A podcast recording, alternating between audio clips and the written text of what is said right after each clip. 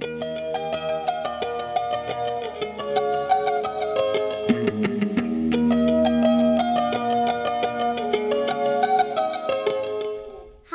I'm Luke Sonnen.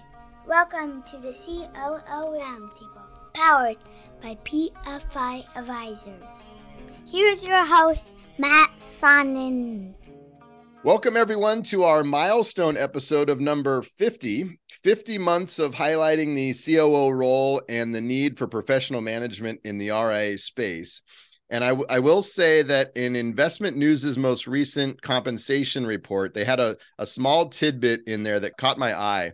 Under trends in compensation, they called out the COO position specifically, and they said, quote, the position has experienced a consistent rise in its recognition and value over the past four years.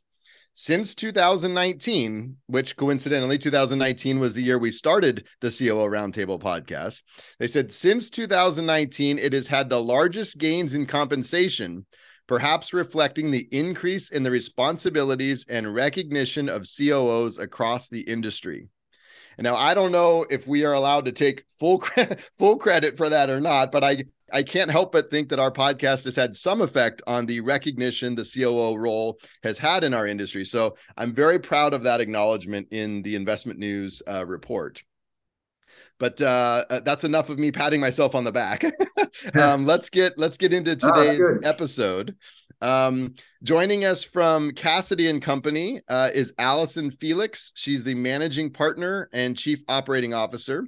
I first learned of Allison when she did Michael Kitces's podcast last year. The title of her episode obviously caught my eye. It, it was from executive assistant to COO, scaling a $4 billion advisory firm. And I thoroughly enjoyed her conversation with Michael. And one quote that stuck with me, and I, actually shared it on social media when the episode first came out. She said, If you aren't interested in all facets of the business, then you really shouldn't be a COO because you're responsible for so many different elements of the organization. And right then and there, based on that one quote, I thought, okay, we've got to have her on our podcast. So I'm glad we finally have made it happen. Uh, welcome to the COO Roundtable, Allison. Thank you, Matt. What a great introduction. I'm so happy to be here. Great. Well, thank you. And then joining Allison from Pinnacle Associates in New York City is Scott Brown. Scott uh, currently holds the title of president, but during his eight years at Pinnacle, he's held he's held the titles of chief operating officer, general counsel, and chief compliance officer. So he can definitely speak to all of the topics that we like to discuss here.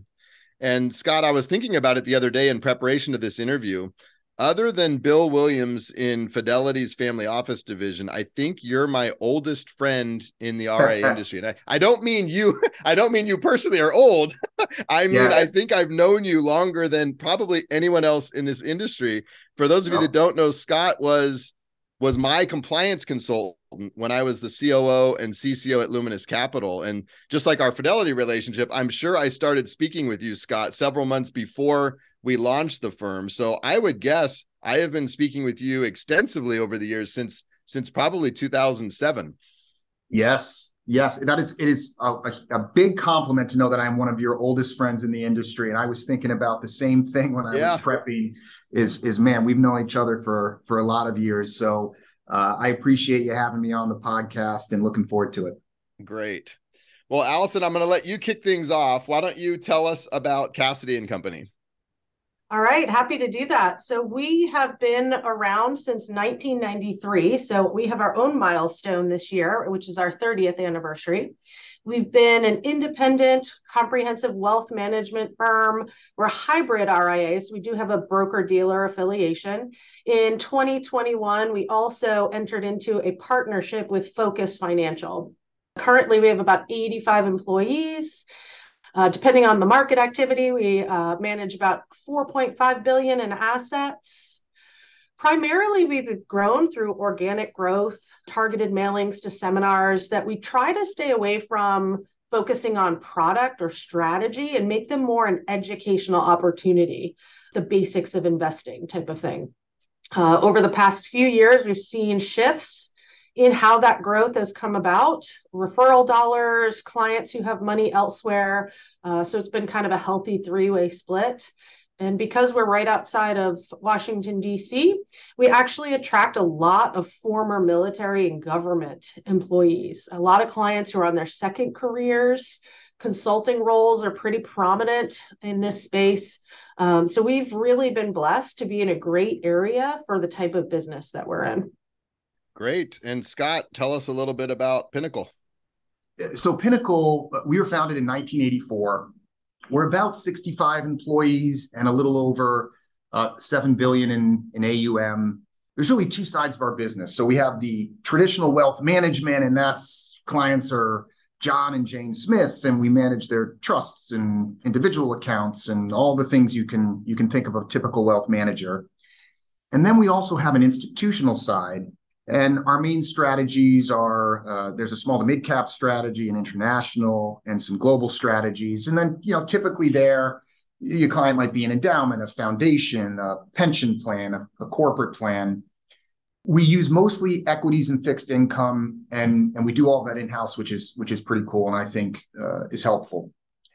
But most importantly, when I think about our business, and I was thinking about prepping for this, you know, who are we? I know Pinnacle's made up of good people and the firm's got really good bones. And we've been around for, again, almost 40 years. And internally, we call ourselves a pinnacle family.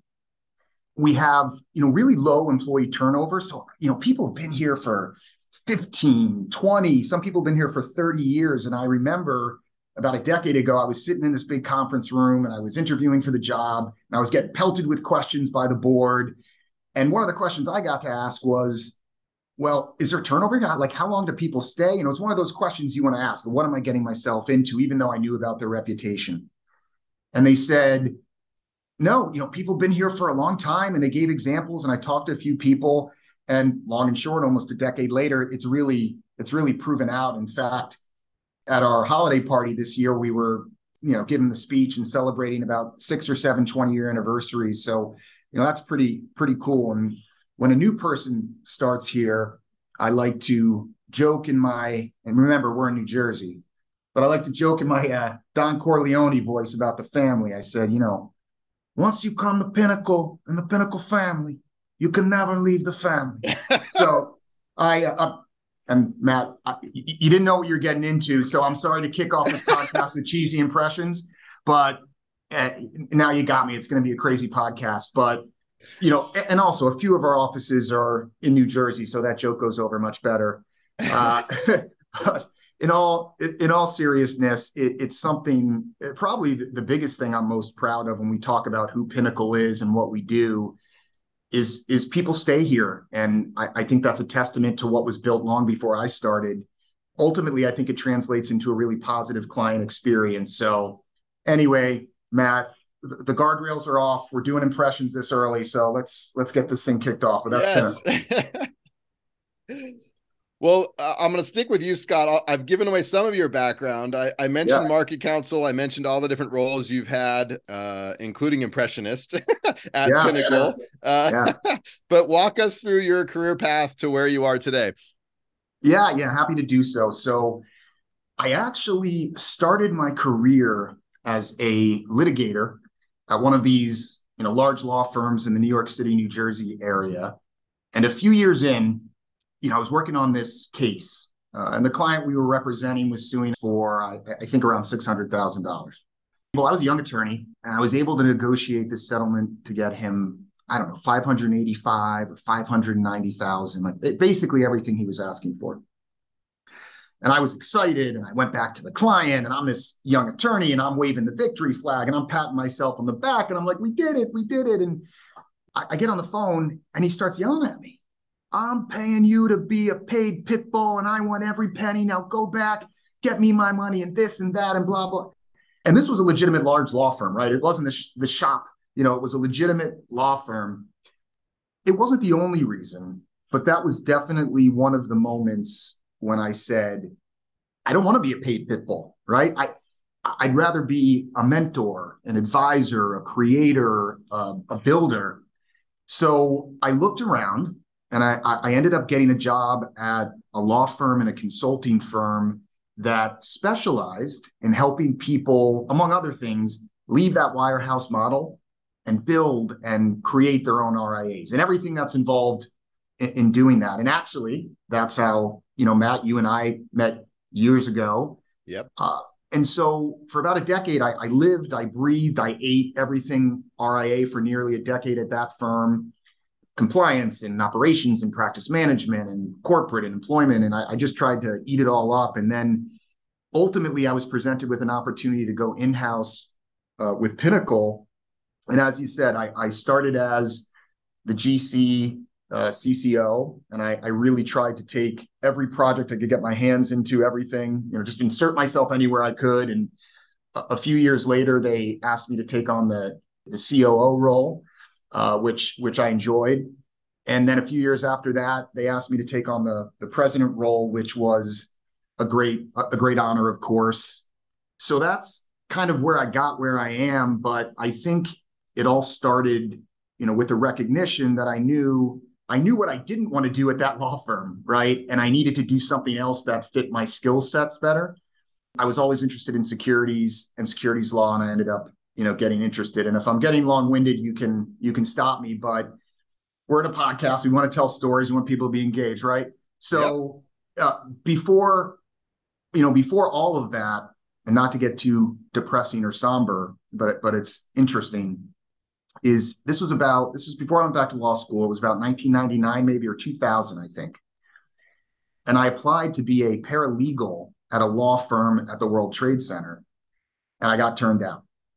Who who knows what would have happened a year later? No one knows.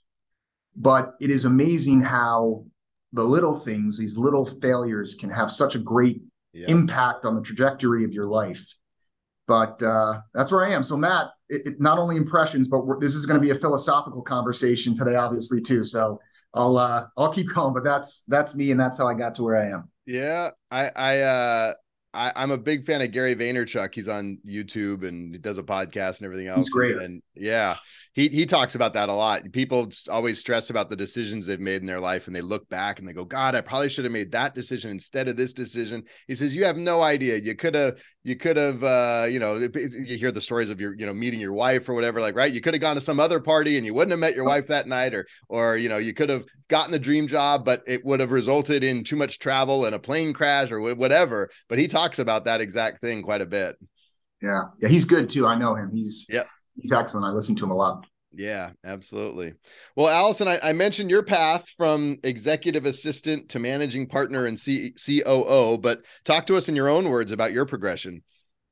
Well, I didn't know what I was getting myself into with Scott and his uh, impressions, so I feel somewhat ill prepared uh, to battle uh, for uh, you know best uh, entertainment on the podcast. So I better step it up here. But we're gonna we're working as a team. We're working. We are. We are as a team, and so you know, not that this is the the uh, comparison of the Kitces podcasts, but you know, I had heard your story when you were talking to Michael, and it just resonated so much with me about kind of falling into this career, and in particular for me, it was the industry. I had studied communications in college, uh, specifically public relations. Thought that was a path that I was just determined to go down. I really didn't feel that I resonated with most subject matters in school until I got to that point uh, of you know my course of study, and and then things just took off. However, I was one of those kids who just decided I'm not going to move home after graduating, and so I stayed in Virginia, which is where I had gone to college had a you know new place in a new city. I had an internship that was wrapping up and i thought god i, I really need a real job.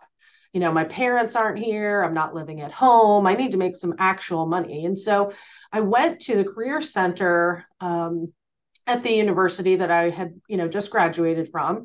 And through that i found a job posting for Cassaday. i had no idea what was going to come of that i just thought you know i just need to not starve at this point. I'll take uh, not anything, but close to it. Right. so, you know, came in, had an interview with a very lovely woman, and then the firm's president came in and he introduced himself. And I said, I know you. It ended up that he had also been a graduate of my alma mater and had spoken on campus the prior year. And he made such an impact that I remembered him. So we hit it off. Uh, his opening line was, "You have freckles, you're hired." Um, so we both we both have some Irish blood uh, in us, and, and so you know the the jokes ensued after that, and I just started a few weeks later, and we'll be celebrating my 22nd anniversary in July. So wow. who knew? Um, you know, coming out of college, didn't even know what a financial planning or investment management firm really was. You know, I knew Wall Street in New York as an idea, a concept. Um, had no idea that that would be somewhere that I would spend over two decades uh, later. So at the time that I started, we were a small firm. You know, probably resonates with a lot of your audience. We had 12 or 13 people. At that point, you just wear a lot of hats. And so, though I was hired to be an administrative assistant, I was also the office manager. You know, I'm paying the bills, running the payroll, charging clients. Um, I was and still am a horrible waitress. And so I dreaded bringing my boss his cup of coffee in the morning. that was, it was like panic inducing uh, because I just was so fearful of dropping it, spilling it. I mean, there may or may not have been a long trail of coffee stains on the light blue carpet from the kitchen to his office. I mean, um, years later, uh, as I was in charge of renovations and expansions for the office, I 100% made sure to get a coffee colored carpet. Uh, to alleviate that pain for anyone who came after me.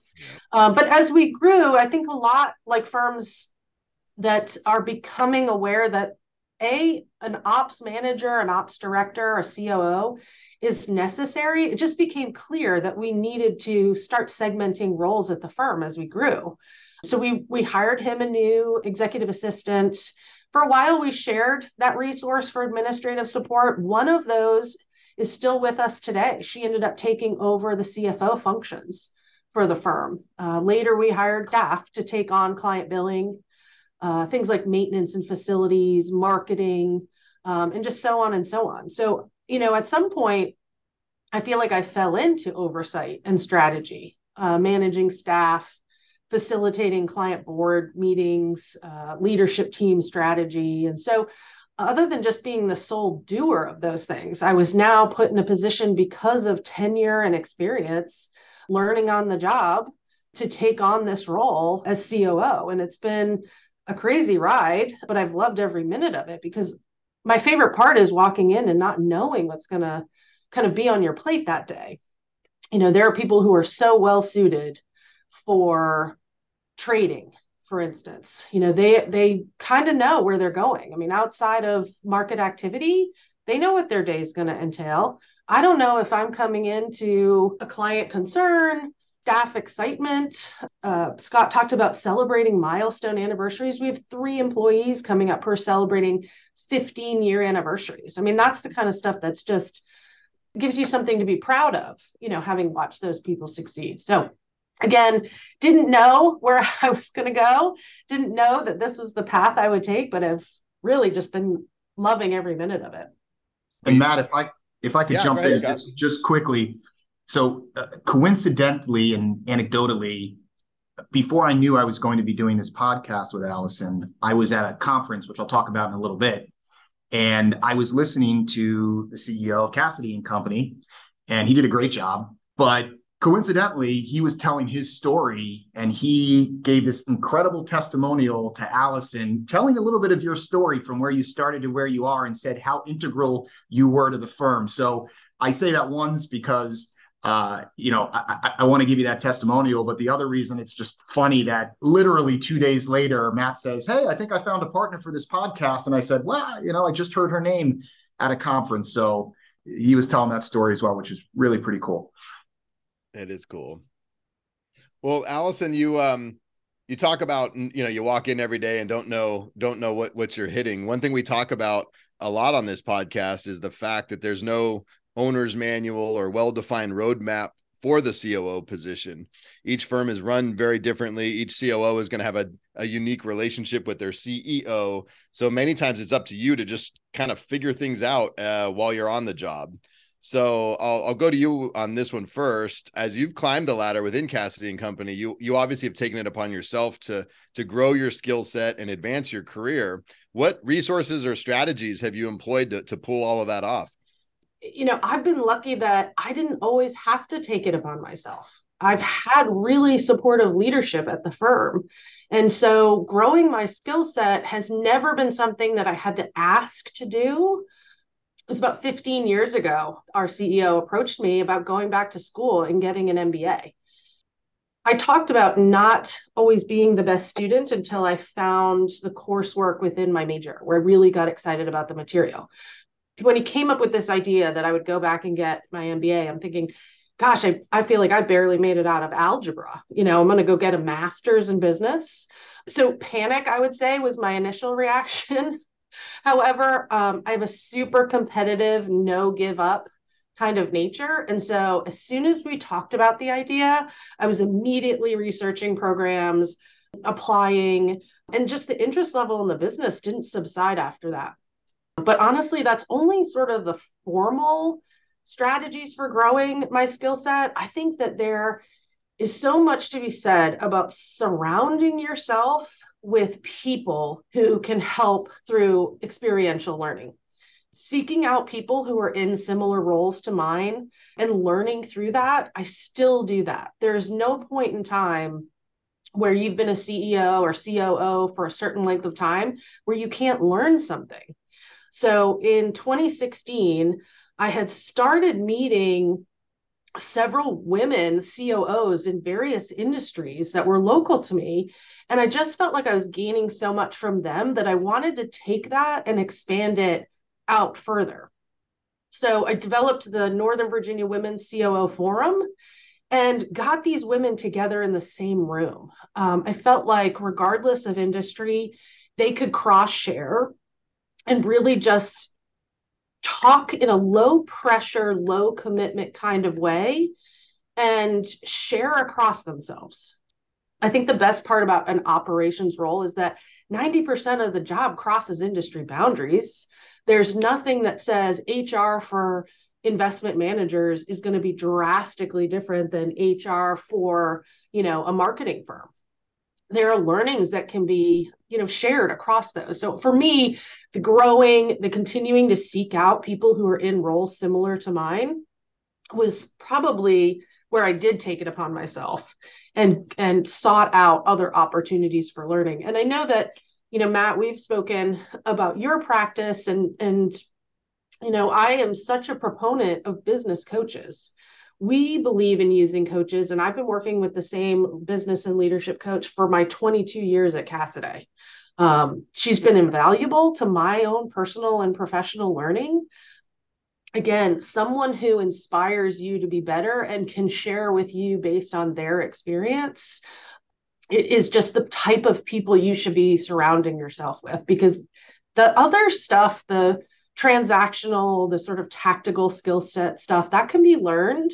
This other um, more interpersonal learning is, something that really you have to be open to and seeking out. And so for me, I find that that's what gives me energy. Um, introvert, extrovert, whatever you may be. Um, you know, it's the personal stories, the connection, um, which I think you're bringing to your audience with with us being able to share our experiences and our stories. So for me, that's that's really how I look at growing my skill set. I love it. That's a fantastic answer. Um, so Scott, I know running operations for an RA can sometimes feel like you're on an island all by yourself. What what have you done to continually learn? You know, education, education, education. I try and read books on management skills and running an advisory business. Is it is it all right if I drop a couple book names on this? Uh, yeah, we love we love good. book recommendations. Absolutely. Good, good. Some of these are cliche and and people might have read them already, but Traction uh, by Gino Wickman.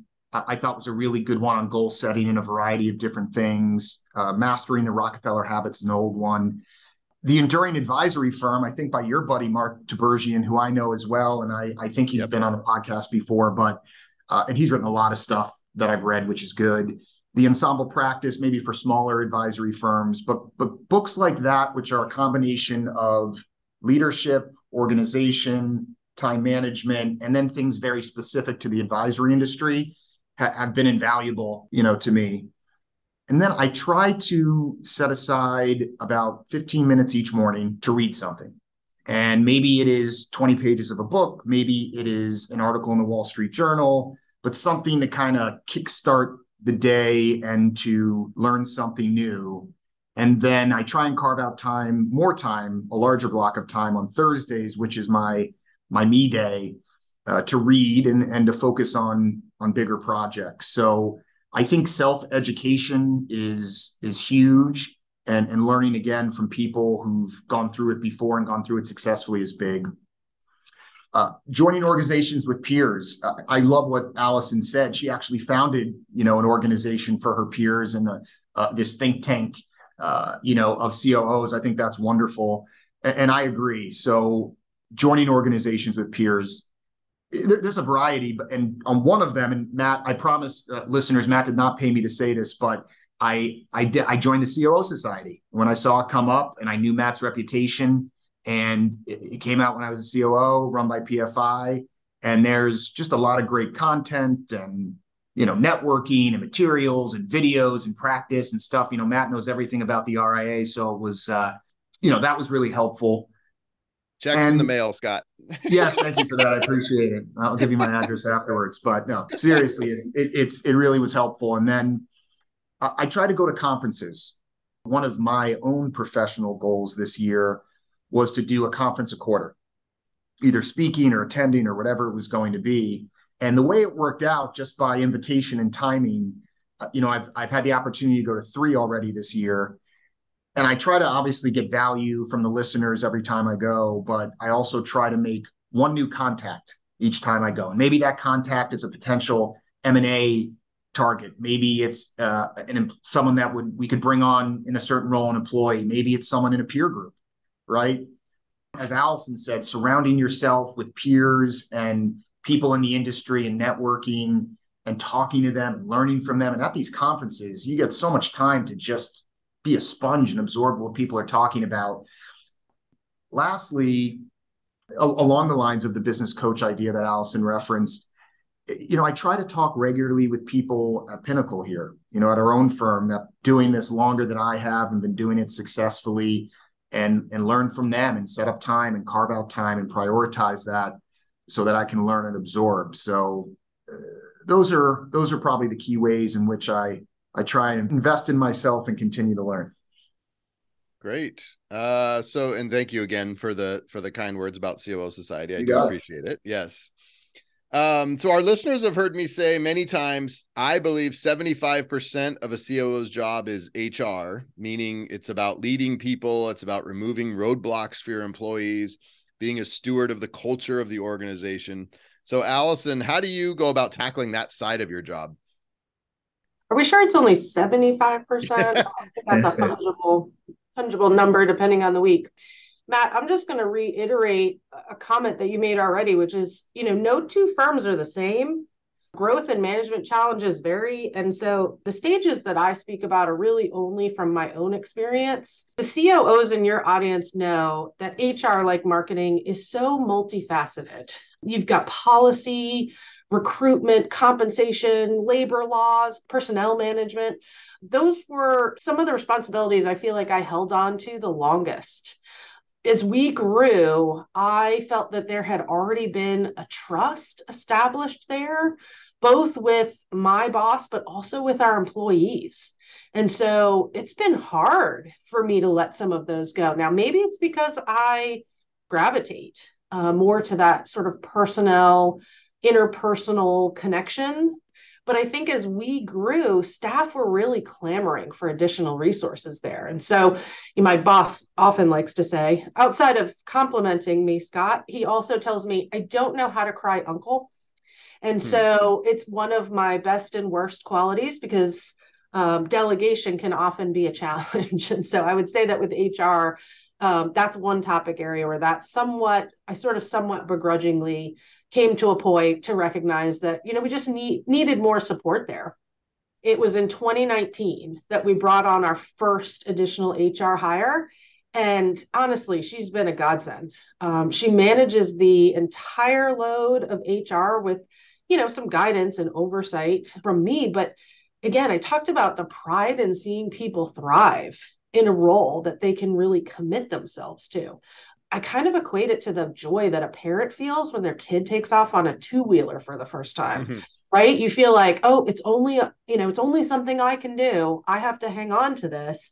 And yet, when you see what someone else can do, you know, with a role like that, it's, I, I just feel like it's been amazing. And it just allows me the freedom then to step into further strategic planning um, provide experiential benefit especially to the you know those younger staff. And at this point we're ready to hire even more within the hr space. You know as firms grow they uncover a lot of different challenges associated with hr right? There's that inevitable benchmark when you get to over 50 people and suddenly there are different rules and things that apply. And suddenly you're dealing with a lot more personality types and needs. And so it's been very much a learning um, part for me but i like to i get to stay in the in the sections that i like right? Personnel management.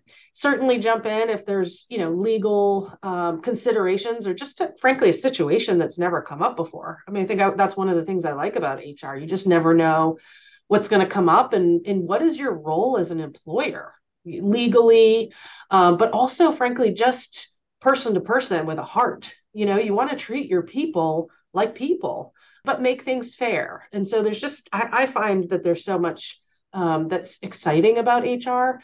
You know, Kristen Woodson is the person that I was referencing before who has come in. And I, I definitely feel like I waited too long to let go of some of those HR um, functions. So learn from me who didn't learn soon enough that. Mm-hmm no matter what that um, subject matter is that you love and you hang on to and you feel like you can't delegate because simply no one else could do it like you. There's such good things that can come from doing that. And so, yeah, you're right. 75% or more is probably HR, but that can ebb and flow, and you can really get support again from um, a network of other people as your firm grows, right? I definitely understand the days of one person wearing all those hats. You know, it's a real challenge to try to recruit and also deal with benefits administration, right? Those are two very different things. But it's just such a multifaceted component of the business. I still really love it. Yep. And Scott, in your role, how have you impacted the culture at, at Pinnacle? Well, you, will definitely have to ask uh, the rest of our team here how I'm doing. So I, I, hope it's had an impact. There's a, few things. I mean, there's listen, there's fun stuff we do, right? We'll do a little team event, especially during COVID. We did game nights on Zoom. We'll do raffles on the internet. We'll raffle off an iPad. We'll get social get togethers. We'll do stuff like that. But, you know, a lot of firms do this. And I think all of the really good firms do this really well culturally. It's almost table stakes. They have to ante up to do this to be competitive culturally. I think another important way a person can, or I've tried to impact culture, and maybe it's more of, of some of the intangible things, is for example, I, I try to, in my interactions with people, listen first and talk second. My father was in a different profession, but he, he held a leadership role. And I asked him as I started taking on more leadership roles, you know, what's what's the best piece of advice that you can give me? You know, how can I be a good leader? And he said, listen first and talk second. And it's a simple concept. But if you think about it, how many people in your personal and professional life interrupt you while you're talking? They're not bad people. You know, usually they're just eager to get a thought out. They don't want to forget it. Eh, that's what it is. But it, it's a killer when you're trying to be a productive manager, especially being a manager from a, from a cultural perspective. Listening first and talking second really serves at least two key purposes you know, one, it allows you to gather all of the information before you formulate a response. So what what better way to do it than actually have all the facts and then you can give maybe a more comprehensive and thoughtful response to the people you're working with and especially staff that you manage. And two, I think more importantly, you let your employee contribute and feel valued. Making people feel valued is one of the main things I think you can do to address culture. You actually hear them, right?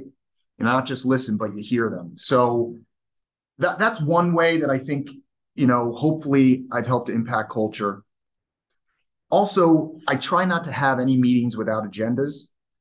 You know, we'll designate a person to create an agenda, send it out in advance so people can prepare, and then we try to stick to time limits for each agenda item. And why does this help culturally? I just think it helps to make meetings more efficient and enjoyable. So you don't have a person going off for an hour on a topic and the rest of the people are rolling their eyes and no one's prepared. And listen, we've all been victims of this. Uh, I've been victims of this, but you sit there and you said, what the heck did we accomplish in that meeting? I wanted this, you know, to be better for people. So that's one of the things we've we've done here is we've basically said, you know, no meetings without agendas in advance. Another way is hiring for culture and you guys have have talked about this a little bit about surrounding yourself with good people but one of the things we've tried to do is remove the cultural cancers that were here. You know give them a chance but if it's not going to work you got to rip that band-aid off if you know they it's a it's a slippery slope and they kind of poison the rest of the group. And not that we've had a lot of it thank god but every firm you know has at least one.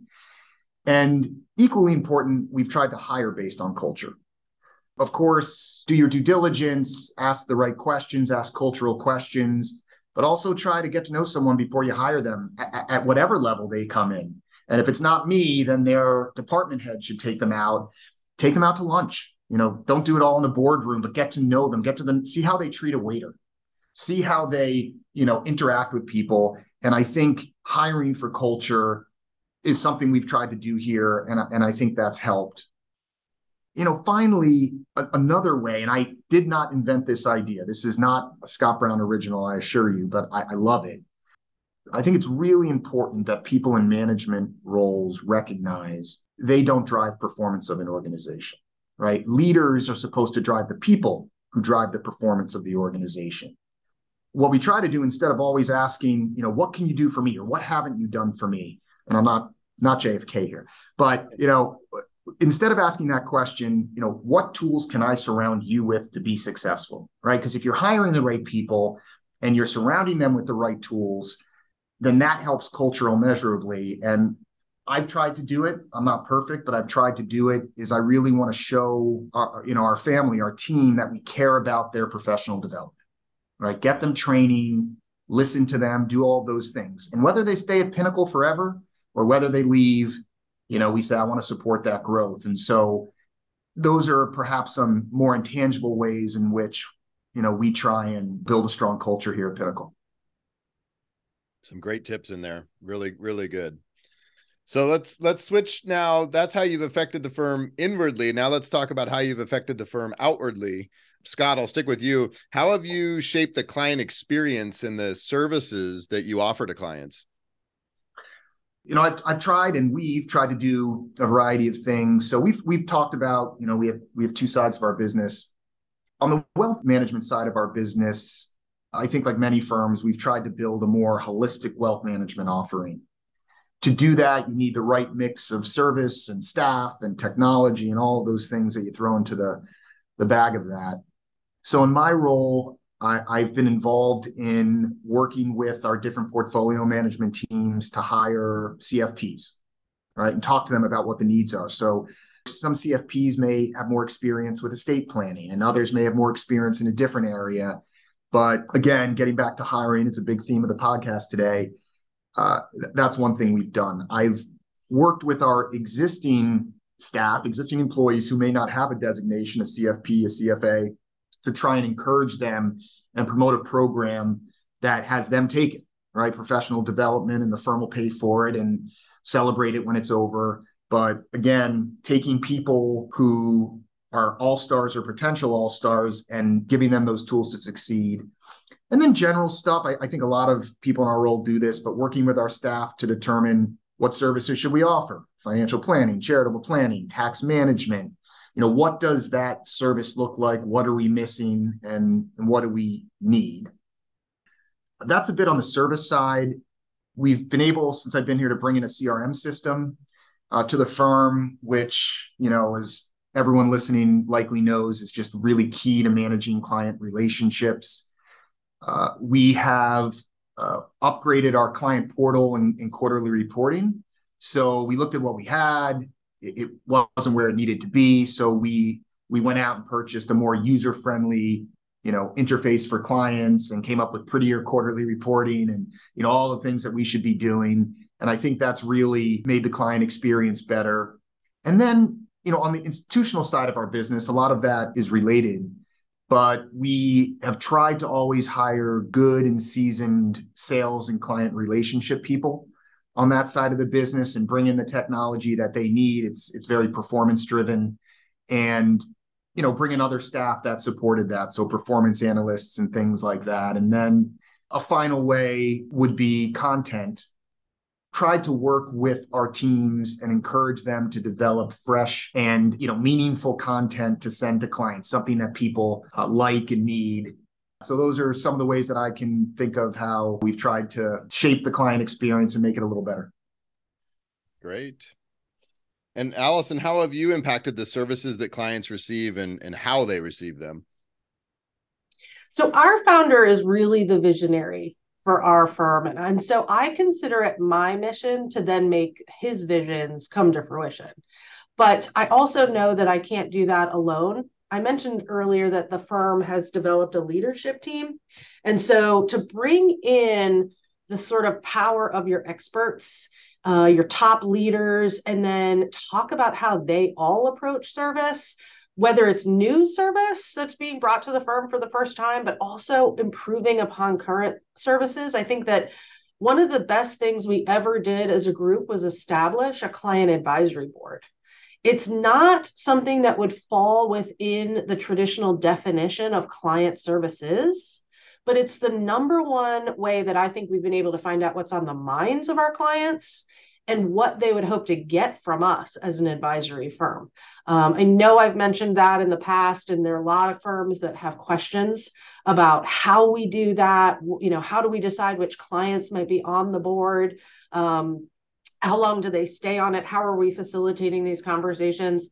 Um, it's definitely something that, much like a COO position, there's no manual to do it, there's no roadmap. Um, but we have found that meeting with 10 to 20 clients, depending on um, how big your firm is, because we've been doing this since probably 2002, um, is the best way to get various perspectives around the table who are essentially giving you free advice about how to better service them and people like them. So again, I don't think that falls within a traditional definition of service, but that was a vision that our CEO had.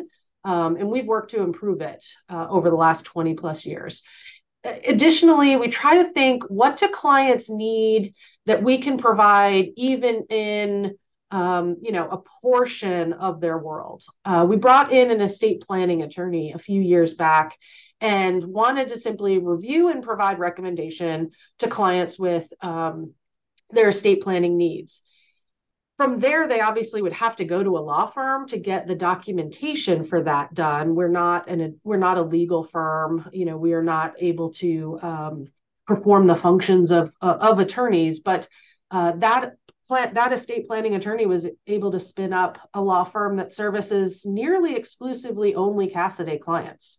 We brought her in just prior to the pandemic. We are now up to four attorneys and another four or five staff people just in that area alone. So again, that was just sort of a, a vision that um, our CEO had, and I would say that several of us didn't know how that was going to turn out. Clients love it. They love thinking that they've got a one-stop shop. They can come and have their meetings in one central location. They know that their estate planning attorney truly is talking to their wealth advisor we really highlight the fact that we want to be comprehensive. And so the important people in your world, your financial world, should be sitting around the table talking about you. It shouldn't be you as the client in the middle trying to facilitate um, what's gone on with each of those players.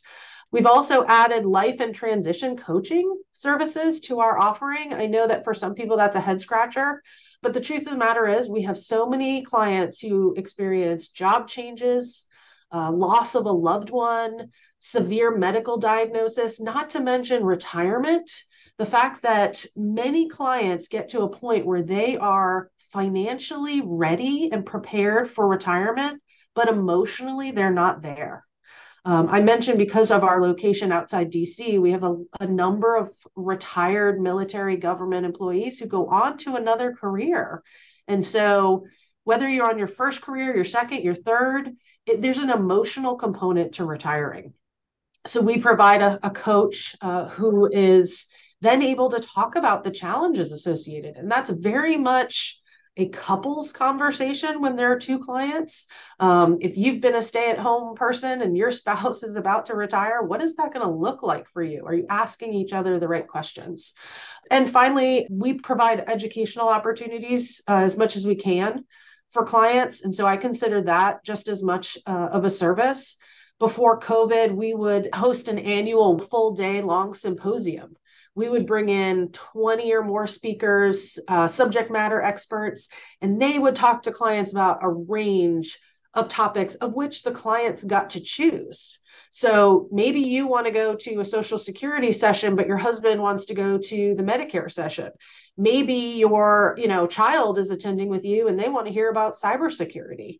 Uh, we've brought in medical experts. We've even had panels of clients, uh, not talking about portfolios, not talking about how we do, but what did they go through to decide to retire? What did they go through to decide to downsize? You know, how do they go about those decisions? It's so impactful to hear from other people who have done it not your advisor who's just giving you advice that they've learned in their career. There's just something different about talking to someone who's perceived as a peer.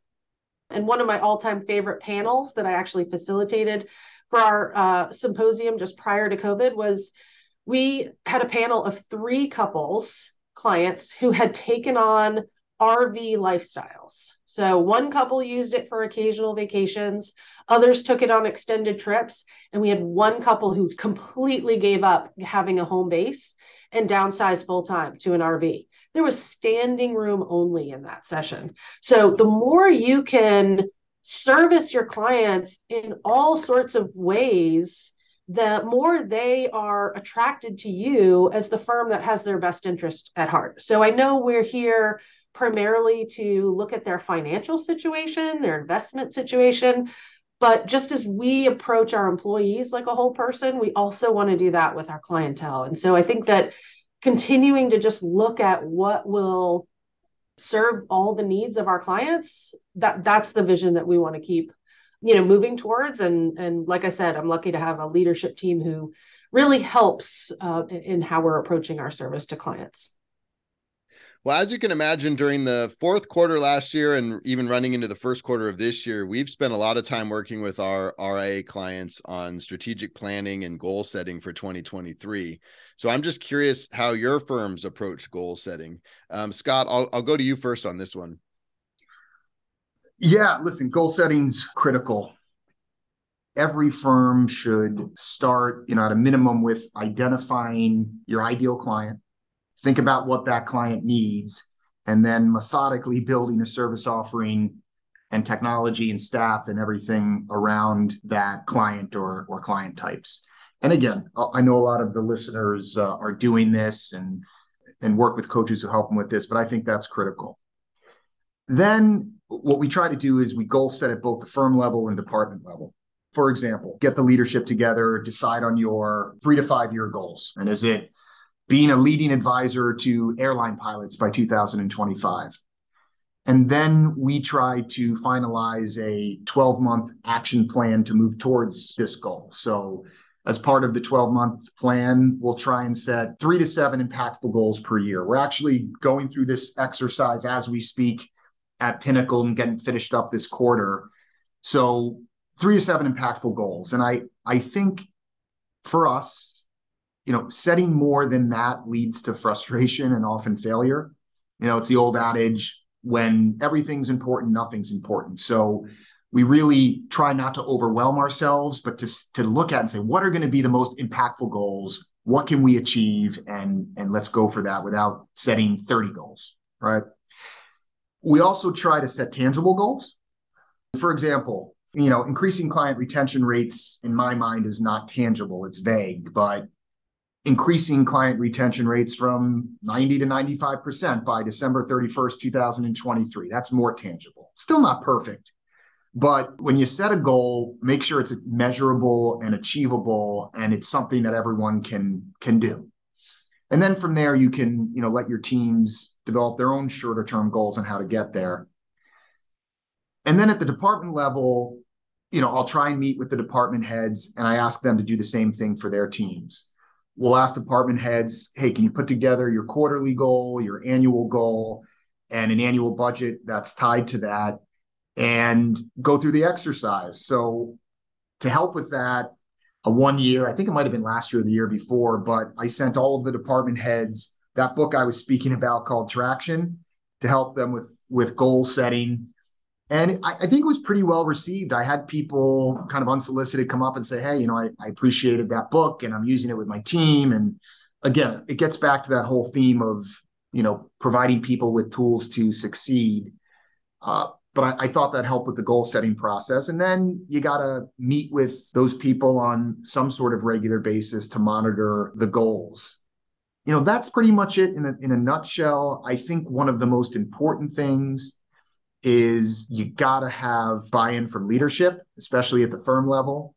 And when you're doing strategic planning, in my opinion, you got to choose to work with people who are committed to it, understand it, and buy and buy into it right? I don't know if you've ever been involved, but if you've ever tried to do some strategic planning or goal setting, and you know people just don't believe in it, they're like, ah, I don't need that. I've done this for 20 years and I don't need goals. They're not right for the group. Hopefully, that's not at the leadership level, but you really should, in my opinion, surround yourself with people who buy into the process, who are committed to it, and then it can work. So that's that's kind of it from a high level how we address goal setting at Pinnacle. Great. And Allison, how do you approach the goal setting process? Well, not to be redundant, but I could just say ditto and leave it there. Um, you know, Scott's approach is exactly the same model that we follow. You know, you've got to have it start at the leadership level. We look at firm goals, then it goes down to the department level and then the employee level. And so, much to reiterate Scott's point, we use a coach. We use a coach to help not only facilitate the discussions, but then she's also someone who's holding us accountable throughout the year and also project managing, depending on the goal. And so we found that that's a huge differentiator in ensuring that the goals don't really just end up in a drawer somewhere. And in October or November, you're thinking, oh God, we, you know, we set these goals, we didn't really revisit them. You know, Scott's point about people who don't set goals, I mean, that's the difference between growing firms and static firms. If you're not setting um, and we call them big, scary goals, right? You want to reach for the next thing. Inevitably, every year, if we set, you know, for instance, an asset goal or a new money goal, there's somebody who says, well, I don't know, maybe we can't make that one, or maybe there, you know, market impacts, blah, blah, blah, blah, blah. It's like, yeah, we're not going to make that goal every year. But the point is, if you don't set it and start stretching, you're just going to stay where you are because you're comfortable. We did modify our goal setting process for the employee level a few years back. I noticed that I was just sensing some difficulty for some staff because they just felt so almost panic stricken like, what's my goal? What should my goal be? I don't know how to set goals. We started calling them continuous improvement plans as an alternative. I just found that for some people that resonated in a way that was like, well, I can think about continuously improving myself, right? What do I want to set? Whether it be a you know an educational goal a designation Scott mentioned going to conferences you know achieving um, just outside of their own network right? Expanding their reach. And so in addition to calling it continuous improvement plans we had them add milestones. A lot of times they were wording a goal in such a way that's really that was indicative of a milestone that got to a bigger goal so we were spending a lot of time talking them through how to properly create SMART goals, right? The acronym uh, SMART and tangible goals. I think Scott's point there is absolutely uh, valid as well. You cannot have vague goals that at the end of the year you're like, well, did we reach that? Right? Did we improve right. client experience? Yeah. Uh, you know, if you're not measuring it, it's not the right goal. And finally, just wording them as the end result right? When you start out in January and you're like, well, we want to do this, this, and this. No, you word the goal as XYZ has been accomplished, implemented, you know, achieved. You know, use these end result words because that gives you the yes or no answer as to whether or not you actually met the goal. Fantastic. Both of you, those were great, great answers. So we've covered a bunch of topics and a lot of responsibilities that you both manage at your firm. So my last question is very open-ended. It's simply how do you keep your sanity in your position given all of the things that you're doing? And Scott, I'm going to go to you first on this one. The short answer is you don't, right? you don't stay sane all the time and and that's okay. You know, some days I feel like I'm doing everything right. And some days I feel like I'm doing everything wrong. And the truth is that on the days you feel like you're doing everything right, you're probably not doing as great as you thought. And on the days that you think you're doing everything wrong, you're probably doing better than you thought. Really, I think it's your entire body of work at the end of a week or a month or a year or a career that tells that story about how you're doing. But to give some, you know, again, tangible things that that I try to do or that help me is one delegation. We've talked about this already I am a micromanager by nature. You can ask my guys here. So I have I have worked hard to avoid that and be more of an editor rather than a drafter and really trust and let our talented people do their job. So no question, delegation helps me stay sane. Less on a business end, I, I try and eat right and exercise regularly. I am not perfect at it.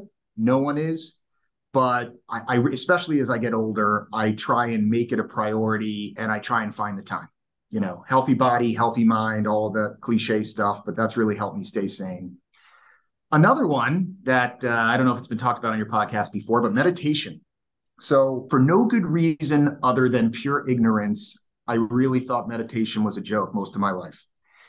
Then I was at this annual physical years ago, and I had this really good doctor uh, it was hard to find a doctor, a really good doctor for a long time, but I found this really good doctor and my physical went fine. But he took the time to ask me what I did for work and my stress level. And once he found out what I did, he kind of laughed and said, listen, you're never going to be able to remove stress from your job. So you have to learn how to accept it and manage it. And so he recommended, and this was years ago, the apps, the app Headspace, right? This was before it's, it's now it's everywhere. It's on Netflix and there's a thousand different ones but I do try and you know do it regularly every day, maybe 10 minutes a day or every other day, even if I'm in the office. And listen, I, I don't sit on a yoga mat and put my fingers in the air and close my eyes and do it, but it's it's more like breathing exercises and just resetting. And it may sound a little campy, but it helps. The last two things, I block off days. So I try to. Blo- I mentioned this before. I try to block off Thursdays to to read a little bit to focus on bigger projects and Matt, you and I, I think we're talking about this. And listen, man, it's it's hard sometimes, especially as a COO or a president or anyone in a role like that, where your job is to triage. You don't get to pick your schedule, but you know you work at blocking off time. You can do it. So that really has helped me stay focused and stay sane. And lastly, you know, I think you got to let things go. So if something happens that bothers me, and again, in our role, it's going to happen a lot I do try and set a five minute rule, sometimes 10 minutes if it's a bigger one, but five to 10 minutes. And I'll think about it for five minutes and, and move on and just say, do better the next time. This one is tough. I am uh, this one is tough. I am a natural obsessor. So now you have me. I'm a nat- natural micromanager and a natural obsessor. But I, I think with practice, it really does work. And if you really just try and let it go and appreciate that the people listening to this and us, we have really hard jobs you know, you just got to give yourself a break sometimes and move forward. You know, that's really helped me keep my sanity as we look through these jobs. So those are some thoughts. And very good ones. So Allison, I'll give you the last word here. What what do you do to take care of yourself in your role as COO? Well, other than the uh, support group, Scott and I are going to have to form for each other. Um, you know, everything everything he just said resonated. I am a COO, but I'm a mom. I'm also a single mom. Um, there's so many things that pull our attention in our direction in varying ways. And balancing all of that can be so hard. First off, give yourself grace. But Scott's points about scheduling time for things is critical. And then communicating the purpose of that time to those who work around you. If you have a specific time blocked off for no meetings, focus time, hold yourself to that don't let other people dictate every minute of your day because otherwise you really will have stress through the roof and you'll be seeing your physician and you know you'll be wondering why that's happening. One of the things that we are implementing at our firm and i will be taking my own shortly is a short-term sabbatical. You know this is really not something that is prevalent in our industry. It is not something that we've even tried before but we take the health and well-being of our employees seriously enough that we want to give them that break and sometimes a vacation for a week while your kids are on vacation from school is really not going to cut it. Whether you use a meditation app, whether you see your doctor, whether you find a support group. I mean, all of those things are just so critical to keeping going and energized. There are so many people in our roles who are looking up to us for guidance, leadership. And if we're not taking care of ourselves, we can't provide that to the best of our ability. So, wholeheartedly agree with the take a break opportunity and uh, looking forward to doing that myself. Well, I said in the intro that both of you have been on my list for a long time to have on the podcast to share your experiences. And I, I, think our listeners can now see why I was so excited to have you both on. This has really been a fantastic conversation. We've learned a lot from both of you. So, Allison and Scott, thank you so much for being here today. Thank you. It's been uh, it's been a pleasure uh, working with you, Allison and Matt. Once again, thanks for the invitation. So, hope to see see you both again soon. Thank you both. I really appreciated the invitation, Matt and uh, Scott. It was a pleasure to uh, sit alongside you. Awesome. Well, that Take is care, a wrap guys. on episode 50. We will talk to everybody soon.